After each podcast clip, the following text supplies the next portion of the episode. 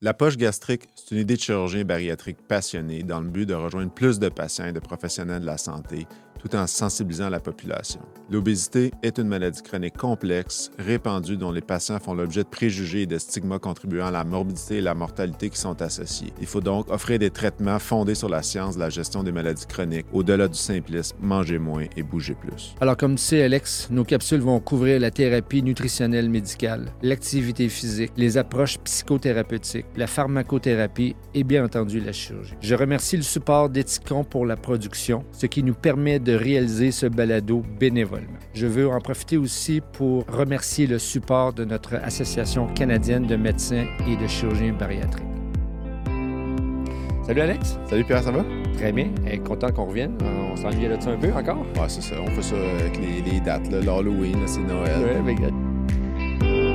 Bienvenue à La Santé au-delà des mots. Un rendez-vous avec des gens passionnés du réseau de la santé. Jean-Pierre Gagné, lui-même médecin, vous fera partager sa passion pour le domaine et vous fera découvrir une foule d'invités et d'acteurs clés du réseau. Voici votre animateur, le docteur Jean-Pierre Gagné. Bonne écoute. Je reçois Dr Pierre Garneau et Dr Alexandre Bougie, deux chirurgiens dont la pratique est axée sur la chirurgie bariatrique. Mes deux collègues ont lancé récemment un podcast, La Poche Gastrique. Je voulais recevoir mes collègues pour promouvoir leur projet, mais également pour discuter des enjeux liés à l'obésité en 2023. Ampleur du problème, traitement, stigmatisation. Une discussion fort intéressante avec deux experts qui permet de mieux comprendre cet enjeu majeur qui est la prise en charge de l'obésité et de découvrir un podcast qui permet d'en apprendre plus. Bonne écoute.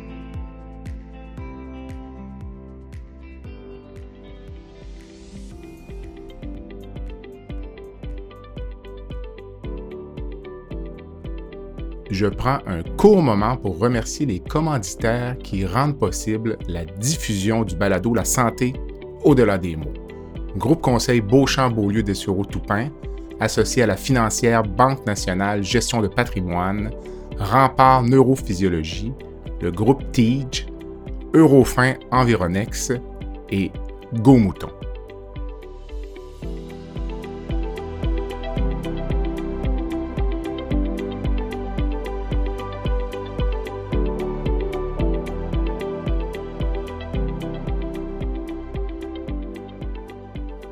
Alexandre, bonne soirée. Hey, salut, comment ça va? Bien, bien, merci. Toi aussi, Pierre, bonsoir. Salut Jean-Pierre. merci, messieurs. Là, euh, on prend le temps, on est presque au réveillon. Là, puis euh, il y en a qui ont des soupers ce soir. Puis vous avez accepté de me donner 30 ou 40 minutes euh, de votre temps. On va essayer de rentrer ça court. Mais je voulais vraiment parler de votre projet que je te trouve emballant qui s'appelle la poche gastrique. Donc, d'abord, ça vient d'où ce projet-là, Pierre? Ce projet de podcast, la poche gastrique. Ben, je vais juste faire une mini intro, puis Alex va faire un bout, puis je vais faire l'après. Allez-y, euh, vous êtes habitués à travailler ensemble. Oui, ben, moi, ça fait plusieurs années que je fais partie de la session canadienne de, chirurgie et de médecine bariatrique. Donc, avec les années, tu progresses, on monte dans l'exécutif. Tu connais ça, Jean-Pierre? Puis j'ai atteint les dernières marches en haut. Je, suis secrétaire général de la Session canadienne. Puis après ça, ben, nous, on recrute, on veut recruter les, étoiles filantes, les étoiles montantes. Fait qu'Alexandre, on l'a dit, let's go, viens joindre le, comité exécutif. Comme après chaque congrès, euh, une fois que le congrès est terminé, il faut décanter les, la session, l'activité. Fait que là, après ça, on fait le meeting. Puis, au travers de ça, il y a plusieurs sujets à discuter. Puis, un des sujets qui est arrivé, qui est tombé sur la table, c'est social media. Et là, mhm. c'est là qu'Alexandre rentre en ligne de compte. Vas-y, Alex.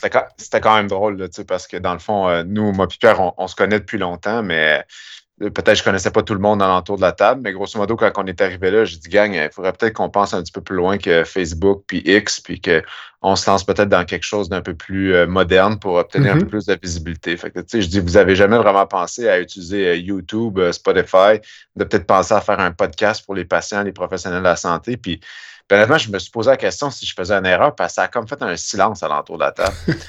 puis euh, puis le, président de l'Association canadienne, il a juste dit OK, parfait, c'est toi qui fais ça. OK. Puis, là, le lendemain matin, après ça, que le, le, comité fini, on est allé, c'était la soirée un petit peu, euh, tourner des bords à Toronto. Puis le lendemain matin, on est à l'heure au congrès. Puis Pierre vient me voir, il me dit hey, euh, on fait ça ensemble, une bonne idée. Puis d'ailleurs, j'ai déjà le nom, on va appeler ça la poche gastrique. Fait que moi, je pars à rire un, j'étais vraiment content que, que Pierre veuille embarquer là-dedans parce que, tu sais, je veux dire, euh, moi, ça fait peut-être cinq ans que je fais de la bariatrie. Mm-hmm. puis Pierre, il a comme pas mal d'expérience. Fait que c'est comme un mix intéressant. On s'entend bien de base, là. On se connaît quand même depuis plusieurs années. Fait que, fait que non, écoute, euh, puis lui, il était comme, on fait ça en français, on appelle ça la poche gastrique. Fait que là, moi, j'ai comme réfléchi à ça. Puis, euh, regarde, j'ai, j'ai monté un, setup de projet. Puis euh, là, on, est rendu, on a tourné le quatrième épisode cette semaine. Mm-hmm. Ben, c'est très intéressant. Pierre, toi, tu as de l'expérience, donc ça facilitait, j'imagine, le, le to 12 ou comment, comment le faire, disons. Là, ben, il y a deux choses. C'est que, un, je voulais pas être la, je voulais pas être la personne centrale. Fait qu'on a comme inversé les rôles. Comprends? Fait que dans nos podcasts, on avait, on s'était déjà entendu du, début que Alex allait être probablement la personne qui allait parler à 80% du temps, je dis ça à peu près, là. Que moi, je faisais juste un peu l'animateur pour lancer un peu la discussion.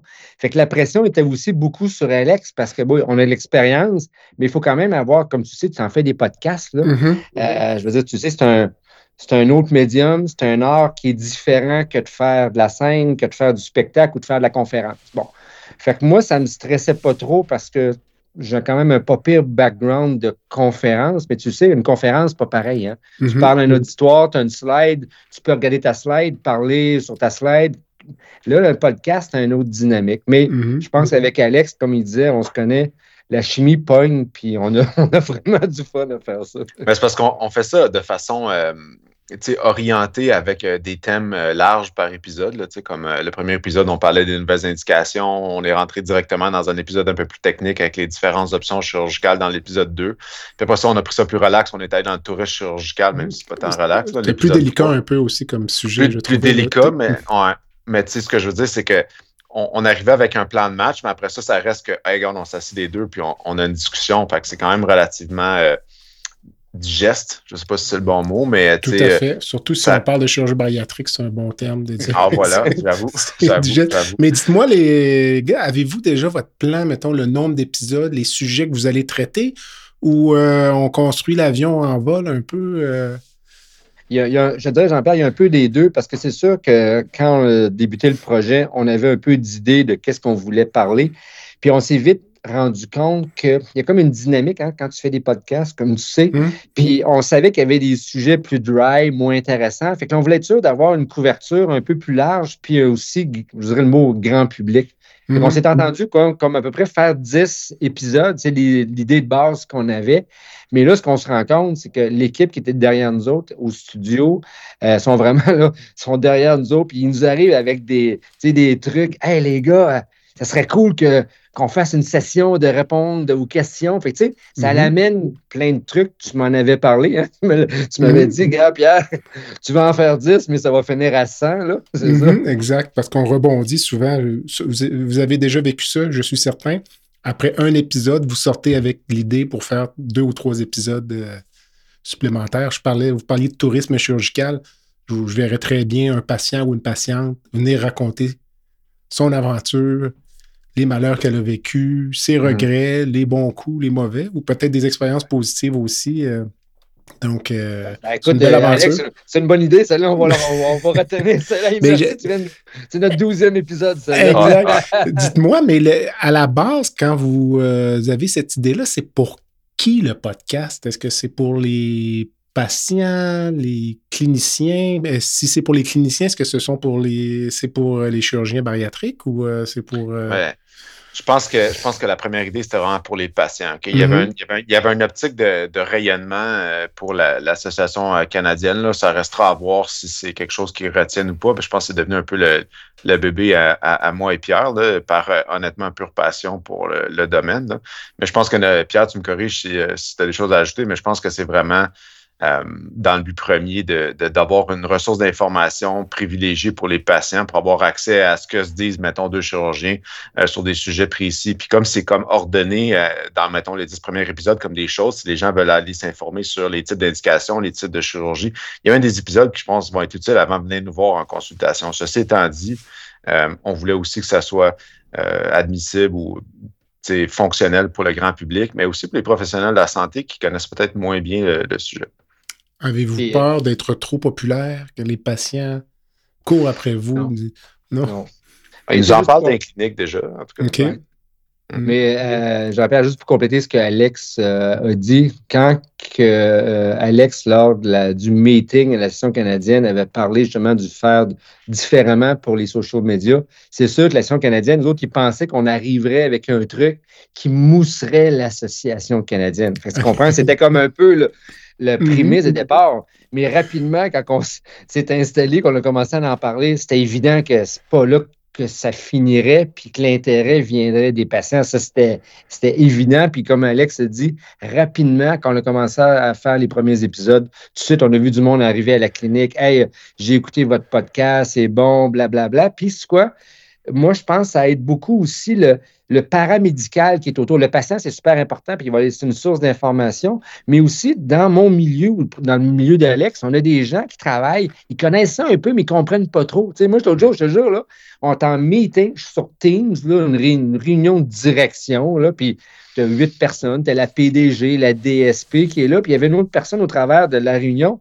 Puis juste en fin de meeting, elle lève la main avec un beau sourire, puis elle dit Hey, by the way, docteur Garneau, c'est super bon vos podcasts. Tu sais, c'est sorti du champ gauche de nulle part dans une réunion de la direction générale. Tu, vois, moi aujourd'hui, c'est un Inalo qui, euh, qui est super bon pour euh, se la, bougie, le TNG. on fait des cas bariatriques super efficaces avec lui tout le temps, mais dans le fond, il y a sais pas trop qu'est-ce qu'on fait. Il me disait ça aujourd'hui. Il me dit maintenant, je comprends vraiment ce que vous faites juste en écoutant. Fait c'est, mm-hmm. quand, même quand même encourageant. On a l'impression qu'il y a déjà un impact, en fait. Est-ce que ça pourrait vous imposer un certain devoir de réserve, par exemple, de vous empêcher de critiquer euh, le système québécois ou critiquer votre hôpital, votre CIUS ou. Euh? Ben, écoute, c'est une bonne question, Jean-Pierre, parce que mm-hmm. tu vois, cette semaine étant euh, avant-hier, hein, c'est ça, Alex?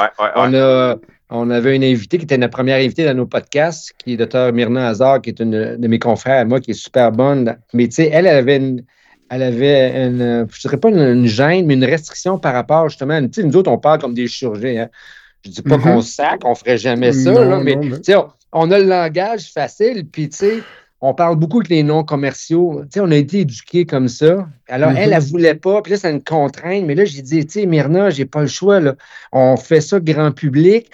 J'aurais pas le choix. Je vais te le sortir, le mot. Puis là, on s'en mm-hmm. regardait, Alex, puis moi, pour rien, tu sais, oh, un pic, là, tu sais. juste pour mettre la, tu sais, un peu faire vibrer. Fait que, oui, ta question est super bonne, Jean-Pierre, parce qu'il y, a une limite qu'on ne peut pas passer.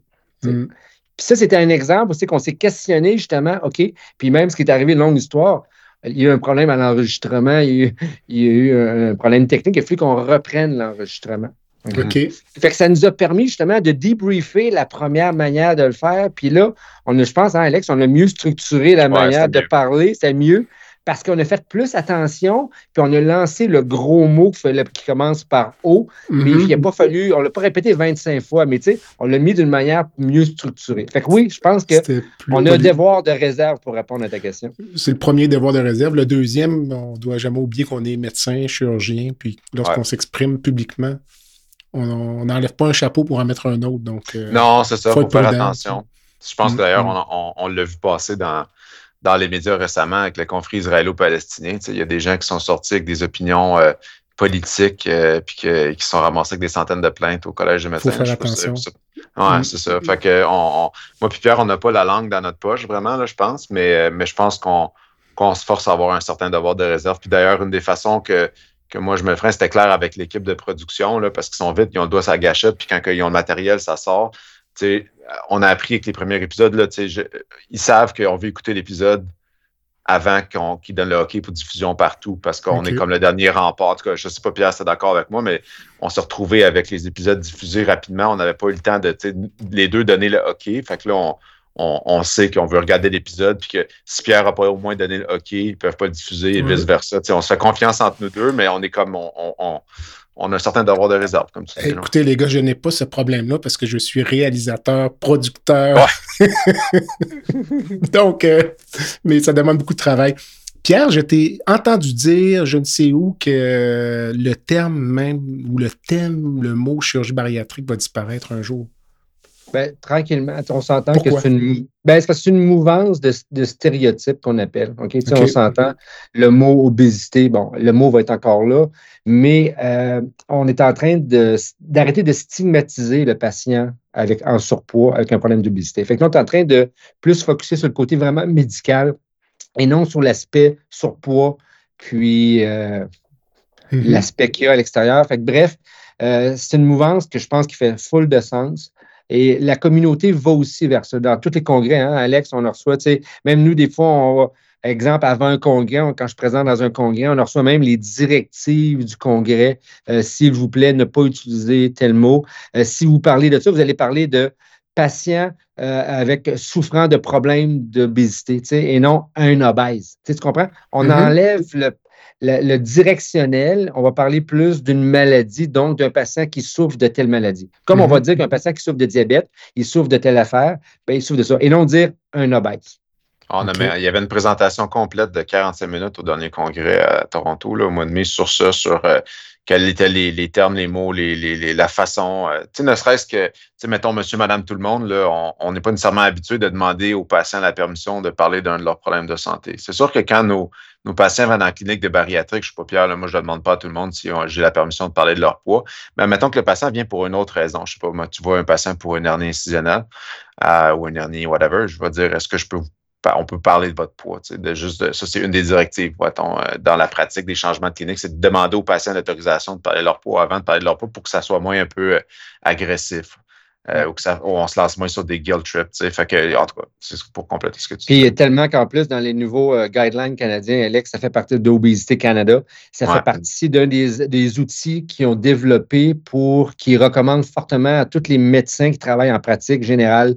C'est une espèce de poster, finalement, là, de, qui parle un peu des paradigmes, de quoi dire, quoi faire attention, comment justement euh, aborder la discussion. Moi, contrairement à Alex, moi, je ne fais plus aucune chirurgie générale. Je ne mhm. fais que de la chirurgie bariatrique. Fait que le patient, quand il rentre dans mon bureau, il est référé pour se faire opérer. Mais je veux dire, je ne parle pas d'obésité, on parle de ses problèmes médicaux, puis on prend une décision à la fin. C'est différent de ce qu'un médecin de famille peut, par exemple, traiter un problème, je dirais, cutané, puis il regarde le patient, puis il trouve vraiment que le surpoids du patient est un problème. Mais il va falloir qu'il rouvre la discussion. C'est intéressant, Alexandre, ce que tu dis, parce que hernie incidentielle, c'est un de mes champs de pratique, puis l'obésité est un enjeu majeur, comme tu sais. Donc, euh, là, je me dis, euh, moi, si j'ai un patient qui rentre dans mon bureau, qui a fait deux infarctus, qui a une fraction d'éjection à 15% est-ce que je vais lui demander la permission pour lui parler de sa condition cardiaque? La réponse est non. Moi, je te dirais que je ne m'empêche pas de parler du surplus de poids. C'est la portion centrale du problème j'ai l'impression de le faire sans critiquer, euh, sans stigmatiser, mais je dis l'enjeu ici, c'est le surplus de poids, puis je ne porte pas de jugement sur le pourquoi, le comment, mais, je dirais, il faut adresser ce problème-là, sinon on ne peut pas traiter votre hernie. Tu as raison. moi, je te dirais que la mouvance vient. Il y a vraiment une différence de sensibilité du, côté anglophone canadien. On va dire ça comme ça. il y a vraiment une, tu sais, quand on dit le, rock, là, puis le, Québec, mm. l'approche francophone, l'approche anglophone est très différente par rapport à ça. Et je crois que pour le, pour le voir parmi dans des différents comités, ça nous a pris du temps avant d'embarquer dans cette mouvance-là. Puis moi, je pense qu'ils ont raison, Jean-Pierre. Mais je, tu sais, comme tu dis, oui, il faut que tu en parles, mais c'est le but, c'est juste de sensibiliser les gens. C'est pas de mm-hmm d'avoir une, approche de moine religieux avec la même, mais c'est en voulant dire, hey, faites attention quand vous parlez à votre ah, Je suis d'accord. C'est plus ça. Alors que nous, on avait une approche un peu plus le garoche d'en face, bading, là, puis le patient, il reçoit ça. Alors que le monde anglo-saxon, c'est comme, euh, non, non, petit drapeau, faire attention, amener. Moi, je pense que ça m'a éduqué. Pas je pense, ça m'a éduqué, Jean-Pierre. Mm-hmm. Ça m'a donné des, OK, ouais, OK, je vais parler différemment J'utiliserai pas les mêmes mots de la même manière. Puis j'ai changé mon discours avec les années de la manière de parler au patient.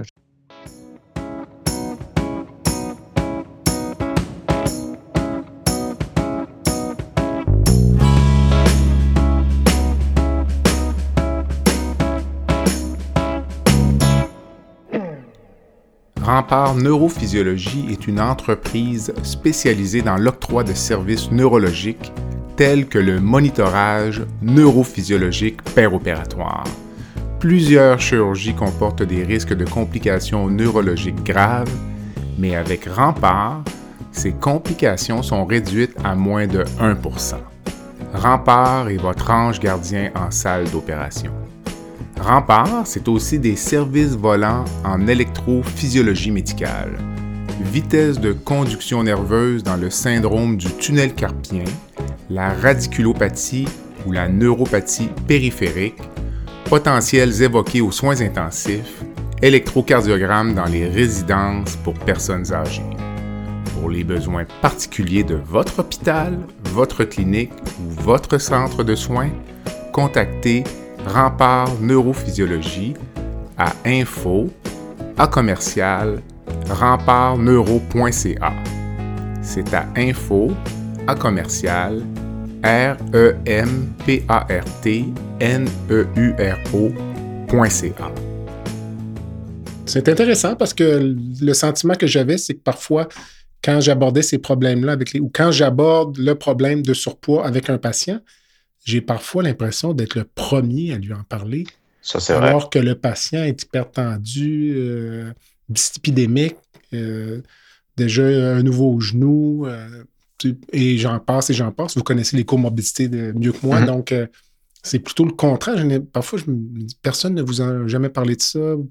Prend 4-5 médicaments, 50 ans, manifestement un problème de poids, puis là, invalide un peu. donc, mais c'est un peu l'évolution aussi, Jean-Pierre, de l'acceptabilité de la prise en charge d'obésité. Tu le sais, on vient, de, mm-hmm. on vient de la même université, on a fait les mêmes hôpitaux à peu près ensemble. Euh, il y avait un ou deux individus qui s'intéressaient à, l'obésité morbide et la chirurgie mm-hmm. bariatrique. Euh, puis, puis on s'entend, on, se souvient tous des commentaires que, qu'on, a, qu'on a malheureusement entendus quand on à a passé notre, à l'époque. OK? Puis, tu avais, moi je dis toujours, je le répète tout le temps, ça me fait notre petit velours de chirurgien. Je regrette, au Québec, c'est les chirurgiens qui ont drivé l'approche de la médecine et de la chirurgie bariatrique. OK? Puis mhm. encore là, quand je donnais une conférence, justement, Alex, euh, non, la semaine dernière, pardon, je donnais une conférence au département de médecine. tout le monde qui était devant moi, c'était cardiologue, médecine interne, rhumatologue, pneumologue, c'est juste des internistes. Il n'y avait aucun chirurgien dans la salle. Puis j'ai une belle slide que j'ai depuis longtemps, que je présentais quand je donnais le cours à l'université, où c'est que nous autres, on prenait dans les années 2010, on remonte quand même à 12, 13, 14 ans, mm-hmm. le corps de, notre, de nos congrès, hein, Alex, on parle que de diabète. Mm-hmm. On est des chirurgiens. Le corps des, sujets, des, ateliers, des sessions ou du, de la conférence, c'est diabète. Puis là, je m'amusais à présenter une slide d'un congrès d'endocrinologie. Et combien de fois qu'on parle de chirurgie bariatrique? Zéro. Zéro.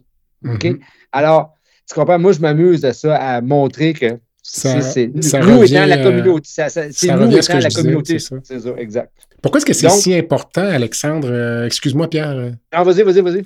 Pourquoi est-ce si important, Alexandre, de considérer l'obésité comme une maladie, disons, là, euh, par rapport, par exemple, à la maladie pulmonaire obstructive chronique ou autre chose? Donc, le tabagisme amène la maladie pulmonaire obstructive chronique. En quoi Qu'est-ce qui est une maladie dans l'obésité? C'est les, comorbidités associées à l'obésité? C'est. tu sais, il y, a plusieurs. je pense qu'il y a plusieurs aspects à cette question-là. Puis, mm il y a plusieurs façons de répondre, mais, mais une, des, une des choses, je pense, qui est plus importante dans les nouvelles lignes directrices canadiennes, c'est de vraiment commencer comme professionnel de la santé euh, par considérer l'obésité comme un problème de santé chronique, une maladie chronique, au même mm-hmm. titre que l'hypertension, les cardiopathies, les accidents vasculaires, les cancers, c'est toutes des maladies chroniques. Puis dans le fond, c'est quoi une maladie chronique selon l'OMS? Ben, c'est des affections de longue durée qui, en général, évoluent lentement. Hein. C'est assez englobant sur pas mal d'affaires.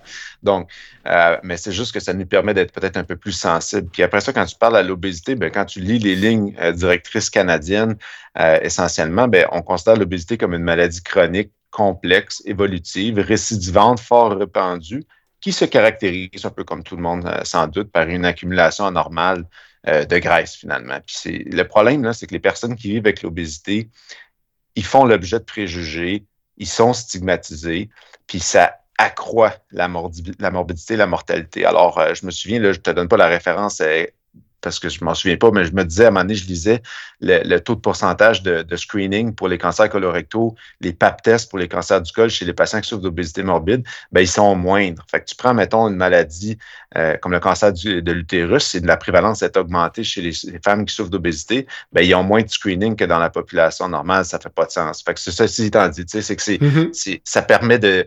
Euh, puis, puis là, je vais faire quand même une nuance parce que je pense que c'est super important. C'est important que les patients se sentent écoutés puis capables d'en parler pour être capables de rentrer dans la bulle, pour être capables de discuter potentiellement des avenues thérapeutiques.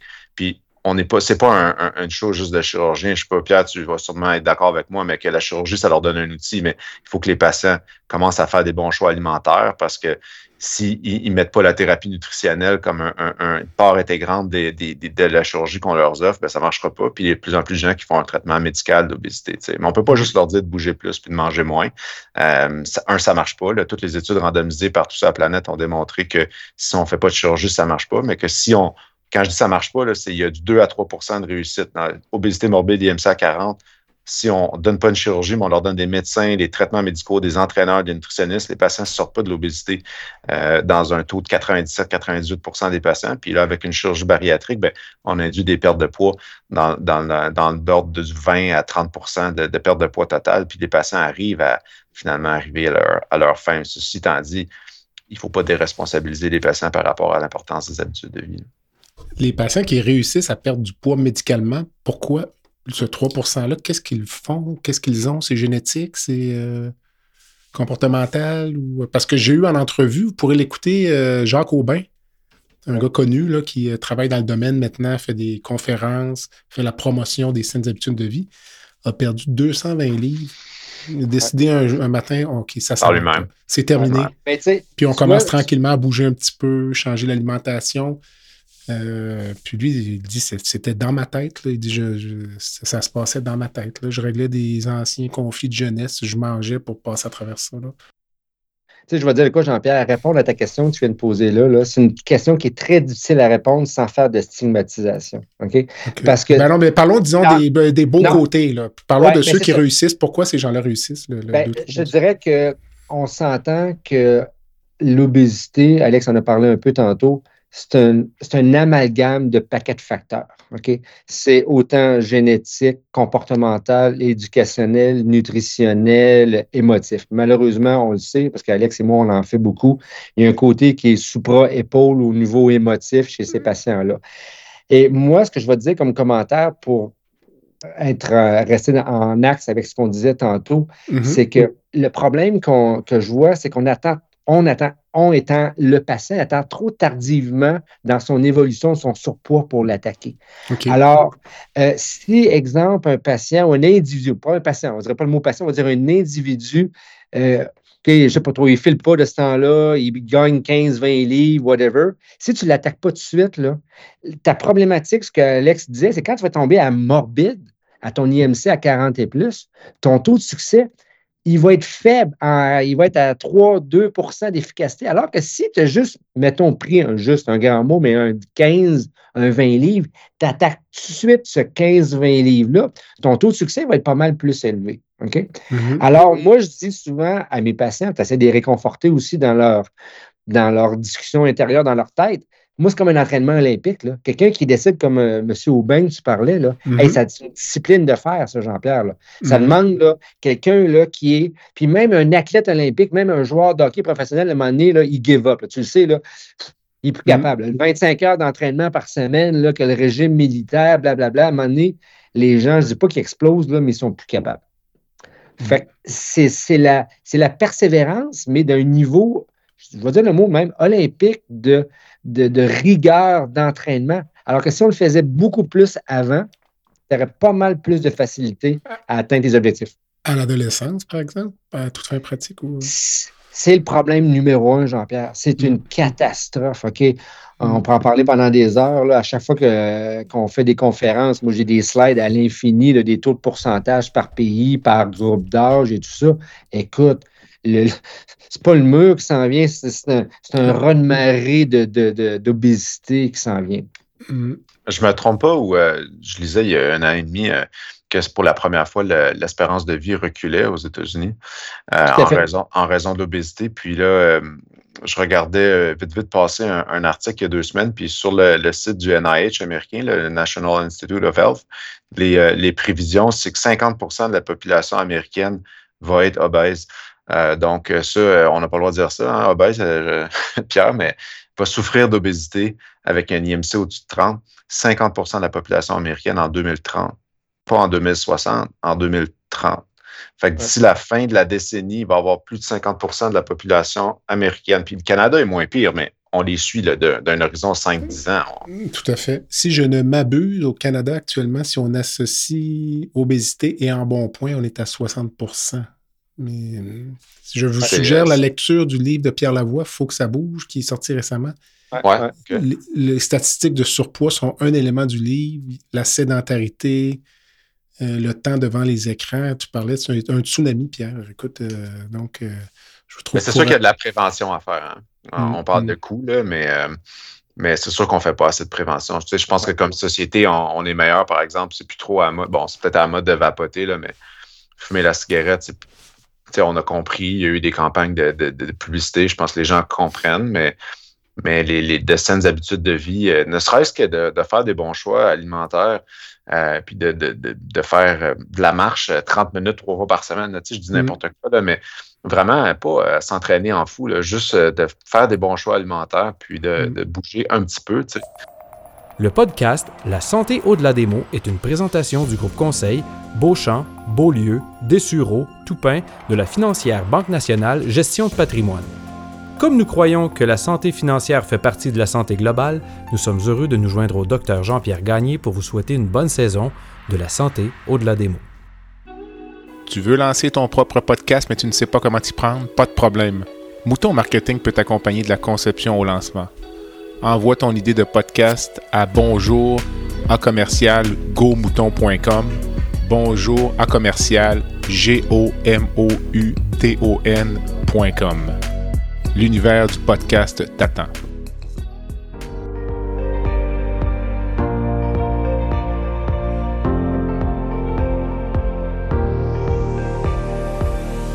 Vous avez des commentaires ou un sujet à nous proposer ou même faire partie de nos invités, visitez le site web de notre balado à www.baladosanté.ca ou sur notre page Facebook de la santé ou de la démo.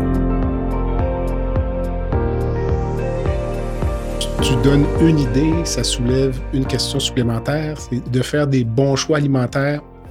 Savez-vous combien coûte le panier d'épicerie annuel pour une famille de quatre personnes en moyenne?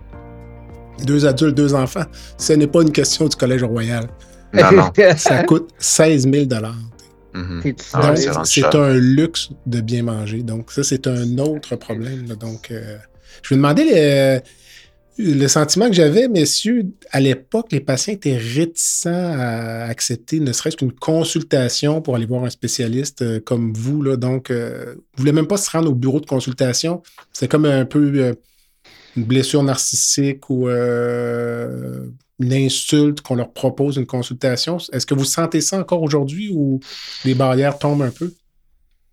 Ben, tu sais, on a un billet de sélection. Hein. Ceux qui ne veulent pas nous voir, ils ne viennent pas nous voir. Est-ce que les patients rentrent à reculons, je dirais? Là, ben, il y a différents profils. Ben, vas-y, mm-hmm. qu'est-ce que tu allais dire? Non, vas-y, non, je partais pour dire moins de 5% c'est vrai parce que j'en ai eu une aujourd'hui qui était vraiment réticente. OK. Puis, justement, j'y disais, parce qu'on a une longue. Parce que c'est le genre de patient-là vraiment que l'adduction dure très, très, très, longtemps. Elle est plus longue, beaucoup plus longue. Puis je disais, je dis, vous savez, madame, moi, en général, dans ma pratique, chez les femmes, pas chez les hommes, mais chez les femmes, 95% du temps, quand ils rentrent, ils veulent se faire opérer hier.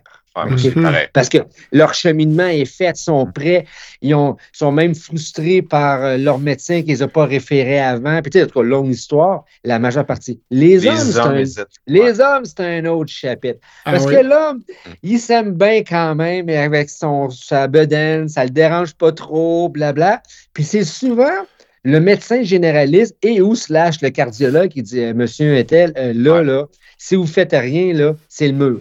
Puis c'est souvent les types A. Et là, ils regardent Ah ouais, il faut que je me fasse opérer. Ils rentrent au bureau. Tu sais, je veux dire, euh, il n'y en avait jamais parce que le côté extérieur, ça les incommode moins, je te dirais. Puis tu as un 5 là, que, comme j'ai eu aujourd'hui, le vrai patient là, que. C'est difficile. C'est difficile. Mais ben, moi, je dis aux patients, écoutez, on force personne. Il n'y a pas d'obligation, ce n'est pas un cancer. Il euh, faut que les gens soient collaboratifs dans, l'entreprise, dans, mm-hmm. dans, le contrat qu'on a ensemble, parce que nécessairement, il y a des rendez-vous, hein, tu sais, Alex, des rendez-vous de nutrition, la préparation, fait qu'il faut qu'ils suivent. on n'a pas le choix.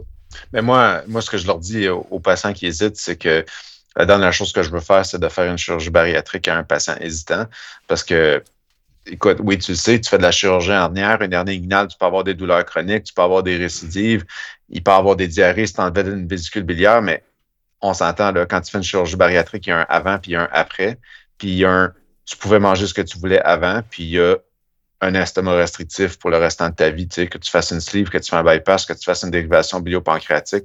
Tu peux pas aller au resto, manger un trois services, manger à la vitesse que tu veux avec trois verres de vin comme tout le monde. Ça marche pas. Mm-hmm. Euh, donc, euh, tu sais, c'est ça. c'est même pas tant les suppléments. Donc, moi, je leur dis, regardez, si vous n'êtes pas prêts, moi, je vous, parle des options. Vous voulez entendre parler du processus, je vous le dis, c'est ça ma job aujourd'hui. Mais s'il y a une moindre hésitation, je vous mets un rendez-vous dans quand? Six mois? Vous voulez six mois? Un an? On se revoit. Puis euh, si ça ne vous intéresse pas, ben, quand on vous rappelle, ben, venez pas. Puis euh, si vous avez encore besoin de vous faire convaincre ou de vous parler, venez-vous-en. Mais moi, je suis pas, moi, je leur dis, je ne sais pas comment toi tu fais, mais moi, je leur dis, moi, je n'essaie pas de vous convaincre aujourd'hui. Je vous donne les informations. Puis si vous, vous pensez que vous êtes un bon candidat, moi, je vais vous donner la réponse. Pierre, tu parlais des longues consultations chez les patients que tu dois convaincre. Euh, j'ai la même chose dans ma pratique. Les patients qui ont des hernies massives rentrent pour se faire proposer une cure d'hernie, sortent avec une consultation en chirurgie bariatrique. Ce sont des consultations qui sont très longues, mais je te dirais que ce sont les patients probablement les plus satisfaits que je vois dans ma pratique. Mais les patients, mhm. ça devient comme un projet à long terme. donc, parce qu'on leur parle d'une chirurgie retardée de deux à trois ans, la, la liste d'attente pour la chirurgie bariatrique, mais ça, ça change la vie de ces gens-là. Est-ce que, est que les patients que vous rencontrez sont conscients à quel point le surplus de poids est un facteur de risque à tout point de vue, que ce serait pour les maladies euh, médicales, entre guillemets, mais également pour le cancer, l'arthrose, euh, la diminution de l'espérance de vie? Est-ce que la population est consciente suffisamment de cet aspect-là, selon vous? La réponse, c'est non, Jean-Pierre. Tu sais, moi, j'entends souvent, tu le vois toi aussi, Alex, avec, tu sais, des groupes pour l'acceptation corporelle, ces choses-là. Je le comprends, le mécanisme. C'est un mécanisme de défense, c'est un mécanisme d'acceptation. Mais médicalement, toi comme médecin, Alex comme médecin et moi comme médecin, quand je regarde les courbes de mortalité et d'espérance de vie, je ne peux pas supporter ce, principe-là. Je ne peux pas accepter qu'un groupe de personnes à 35 et plus d'IMC se disent Ah, il n'y a pas de problème, je suis en bonne santé, j'ai 35 d'indice de masse corporelle et plus. Médicalement, ça ne tient pas la route. Fait que là, est-ce que les gens s'en sont conscients?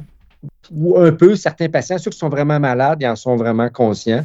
Puis il y a, moi, je pense que c'est bon, Jean-Pierre, que tu l'as nommé, mais l'affaire cachée, là, c'est le cancer. Là, c'est le nouveau trend là, en mm-hmm. chirurgie bariatrique. Là, les nouvelles, pas les nouvelles études, on en a nous dans notre, dans notre, dans notre milieu, nous autres, là, mais la diffusion de l'information, de l'impact de, sur le cancer, donc l'augmentation des cancers, Alex en a parlé, mais pas juste ça. On a beaucoup d'études maintenant qui démontrent qu'un patient qui a subi une chirurgie bariatrique, son incidence de cancer a diminué et sa mortalité par cancer a diminué avec. De 30% même.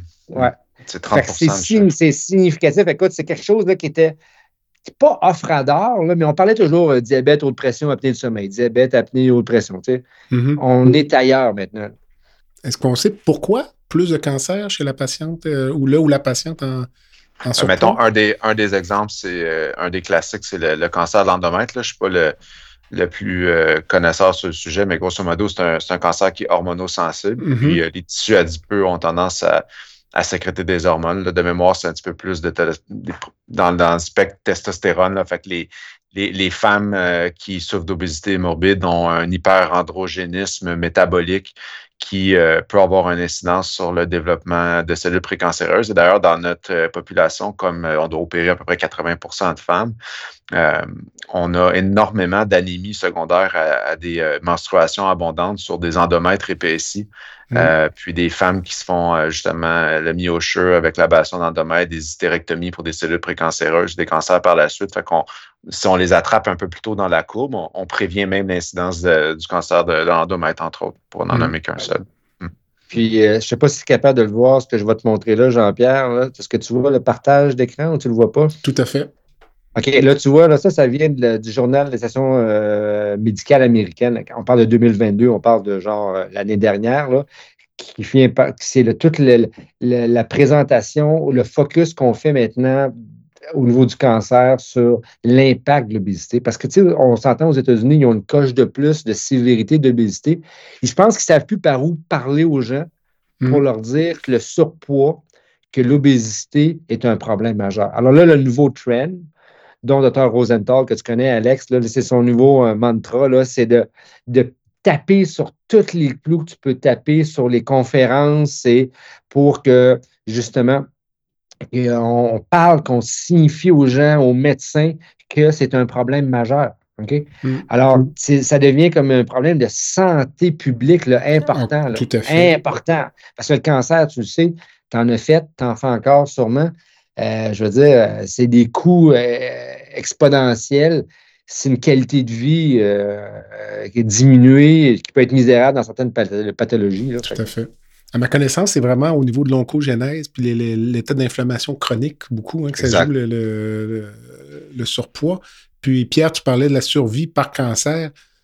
Ce que les patients peut-être ne réalisent pas aussi, c'est à quel point la chirurgie est sous-optimale souvent chez un patient qui est obèse, la qualité du geste chirurgical. Moi, je vois mes collègues qui font des cancers du rectum chez des patients qui ont un surpoids. Je veux dire, c'est. C'est ça, c'est le nom. Les, les, exact. Les gens, ils, ne se rendent pas compte euh, à quel point ils nous donnent des conditions. Puis c'est pas qu'on c'est pas qu'on veut pas ou qu'on qu'on va être lâche puis qu'on se dit ah ben là c'est des patients qui font pas attention à eux mm-hmm. autres mêmes. je veux dire, c'est beaucoup plus facile d'enlever euh, de faire une lobectomie à un fumeur mince Hmm. que d'enlever un cancer du rectum à un homme euh, obèse morbide. Ah, tu, comprends ce que je veux dire? L'impact est beaucoup plus important sur la qualité du geste chirurgical. Puis nous, en bariatrique, on est chanceux, mettons, par rapport aux chirurgiens intra-abdominal, parce qu'on a comme un peu nos trucs, puis on, on fait certains types de procédures, mais on, des fois, on n'est pas capable, mais on, fait des sleeves en 30-40 minutes parce que c'est relativement simple. Puis faire le bypass, ben, on a tous nos petits trucs. Puis quand on fait de la DBP, ben, des fois, on le fait en deux étapes. Puis c'est faire, mettons, de la chirurgie colorectale en obésité morbide, c'est bien pire que de faire de la chirurgie bariatrique, à mon avis. les gens ah, certain. Tout à fait, tout à fait. Mais euh, Pierre, dis-moi, toi, là, qui est euh, avancé dans ta carrière comme moi, on s'en va où avec ça? Je veux dire, dans 15-20 ans? On parlait de 50% ben d'obésité, mais moi, je pense que ça va être plus que ça. Là. Ça va devenir la norme. Euh, ça va devenir la norme, mais tu vois, les gens, euh, je pense, portent beaucoup d'espoir dans la médication. C'était notre sujet, justement, notre podcast euh, mardi, parce que les gens attendent la pilule miracle. On s'entend, les nouveaux médicaments sont beaucoup plus efficaces que ceux qu'on avait il y a longtemps. Les nouvelles molécules qui, sont, qui vont être approuvés bientôt euh, par, par, Santé Canada vont être assez, assez efficaces d'un point de vue, là, en fait, pourcentage. Même, on s'amusait, on, se lançait des jokes entre euh, Alex, moi, puis le euh, Dr. Hazard, en se disant OK, est-ce que la médication va, qui, va tuer la sleeve, là, dans le sens mm-hmm. que. Mais tu as les médicaments qui vont être très efficaces. Bon, la grosse question, c'est est-ce que tu vas consommer, prendre un médicament à vitam aeternam à toutes les semaines jusqu'à la fin de tes jours pour contrôler ça ou tu vas travailler sur d'autres mécanismes? Mais je reviens à ce que je disais tantôt. On manque le bateau en attaquant précocement, puis je suis 100% derrière euh, ce que Pierre Lavoie dit, euh, parce qu'il faut l'attaquer immédiatement. Puis je l'ai dit mhm. tantôt, mhm. l'efficacité quand tu es rendu à 40 IMC, là, de mhm. faire du marathon, le kit, là, de 2-3% qui vont passer au travers. C'est exceptionnel, c'est les têtes de cochon, ceux qui ont décidé de tout virer à gauche ou à droite, là. mais il faut le prendre avant. Fait que, euh, Mais tu sais, c'est de plus en plus populaire d'investir des, sommes faramineuses d'argent euh, dans le développement de médicaments. Puis on continue à développer la chirurgie parce que ça marche très bien. Puis je pense que moi, j'ai aucune crainte pour ma carrière, même si j'ai juste 35 ans, mais mais écoute, il y, a des, recherches qui se font sur la thermorégulation. Il y a peut-être euh, dans 5, 10, 15, 20 ans, on va peut-être avoir des médicaments pour booster le métabolisme basal des patients pour qu'ils brûlent plus de calories à tous les jours. Il y a des médicaments qui vont peut-être agir sur de la lipolyse. Ceci étant dit, il ne faudrait pas qu'on puisse tout aller manger ce qu'on veut, n'importe quoi, puis qu'on soit reste sédentaire, puis qu'on compense ça avec la médication. Mais il y a un heureux mélange, je pense, de quand, à un moment donné, je veux dire, les, coûts de santé explosent. Tu sais, on, on, on, peut bien faire du déni, comme mettons dans certaines provinces, tu sais, comme au Québec, je ne sais pas si tu savais, euh, Jean-Pierre, mais on est les champions de l'accessibilité en chirurgie bariatrique au Canada. J'ai appris ça dans votre podcast. bon, fait, fait que ça, c'est bien. Mais tu sais, ça prend plus que 100 mois voir un chirurgien en Nouvelle-Écosse. Fait qu'aussi bien dire que ça prend 9 ans à avoir ta consultation, puis qu'au bout de la ligne, tu vois un chirurgien qui t'offre la sleeve ou la sleeve. Euh, regarde, euh, je veux dire, c'est sûr qu'à un moment donné, il va falloir qu'on trouve d'autres solutions. Mm-hmm. Mais tu sais, un des problèmes aussi, Alex, on en parlait tantôt, on parlait de maladie chronique, Jean-Pierre. Savais-tu qu'au Canada, Santé Canada ne reconnaît pas l'obésité morbide comme une maladie chronique? Euh, Tu me l'apprends. Écoute, alors que le NIH le reconnaît depuis, puis c'est ce qui a fait qu'il y a eu un gros trend aux États-Unis parce que en, acceptant, guillemets, l'obésité comme une maladie chronique, soudainement, les compagnies d'assurance n'ont comme pas eu le choix de porter attention à ça puis d'offrir des couvertures médicales dans différents paramètres. Alors que chez nous, on a encore un gros problème d'accessibilité. Moi, je parle au Canada.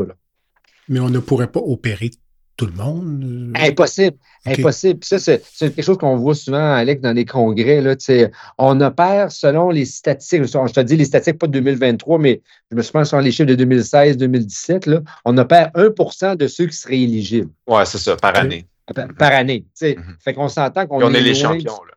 C'est ça. Exact. Et il y a probablement plus qu'un pour cent de la population qui joint les rangs. Donc. Euh... C'est sans arrêt. Là. Les courbes se séparent, j'imagine, c'est ouais. ça. Hein? Écoute, je lisais un truc. Jeune demoiselle, adolescente, 15-16 ans, si cette demoiselle-là est en surpoids, OK, elle va atteindre euh, 50% de chance de taper l'obésité. Pas l'obésité morbide, mais tomber dans l'obésité. Donc, elle part en surpoids. Mm -hmm. okay? C'est une jeune demoiselle de 15 à 16 ans. C'est mm -hmm. là qu'il faut les. Faut, je sais pas, faut programmer le système complètement. Là, ça n'a pas de bon ben sens. Moi, je, je pense qu'il faudra ça va prendre quelqu'un, ça pourrait être en guise de conclusion de ma part, mais ça va prendre quelqu'un qui a le courage politique de, d'attaquer ça, mais à l'enfance. Et de dire, tu sais, sortir les enfants des écoles, les faire bouger, puis changer complètement la culture. Là, Écoute, je pensais, ce qu'on parlait tantôt de Pierre Lavoie, que je connais aussi, tu sais qu'on mm -hmm. Fait des trucs de vélo ensemble, puis euh, il, il, est parti sur une, la, une des meilleures tracks que tu peux pas avoir pour justement faire de la prévention, c'est d'amener les gens à bouger le plus possible. Malheureusement, est-ce que ça frappe en plein dans le mille? Ben, tu le vois, hein? mm -hmm. les gens participent un peu, font des trucs, là, mais on est loin de la coupe aux lèvres, comme on dit. Là. On n'est pas rendu Mhm. là encore. Écoutez, les euh, messieurs, je pense que ça fait un excellent tour d'horizon. Donc, euh, je vous remercie d'avoir accepté l'invitation. On a parlé donc de votre nouveau podcast qui s'appelle La poche gastrique. Donc, je mettrai tous les liens sur vos notes de balado.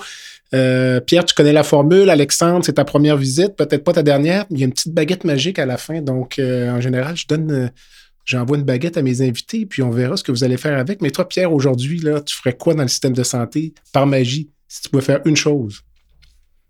Écoute, parce que tu comprends qu'avec la job que j'ai, parce que je suis chef du département, la baguette magique demain matin, là, si je veux, dans mon, dans mon CIUS, je veux 1500 infirmières de plus pour pouvoir faire rouler l'hôpital à tous les jours, le bloc opératoire, régler l'urgence, puis que tout le monde se sente bien à l'hôpital. Alexandre, toi, ta baguette magique? Moi, ce que j'allais dire, là, puis euh, Pierre, je m'excuse, on est un peu dans le même sens, là, mais j'allais dire que j'aimerais ça entendre les infirmières me dire que l'État est un employeur de choix, puis qu'elles sont contentes de venir, comme ça on pourrait les attirer. Alors moi aussi, je, la première chose qui m'aurait dit avec ça, c'est je veux que demain matin, j'entende dire que les infirmières sont contentes de leur employeur. C'est ce que j'aimerais pour qu'il y en ait plus. Pierre, ta rencontre de rêve, donc si tu pouvais euh, ce soir avoir chez toi une personne vivante ou décédée, donc à souper. Écoute, euh, tu m'avais déjà posé cette question-là. J'en avais pas une longue liste. Je l'avais déjà donnée la première fois. Je sais pas Je pense que c'est Eddie Van Halen de Eddie mémoire. Van Halen, ah oui, c'est ça. Je même te montrer, j'ai même la guitare en arrière qui est là, sur le mur accrochée. Fait que. non.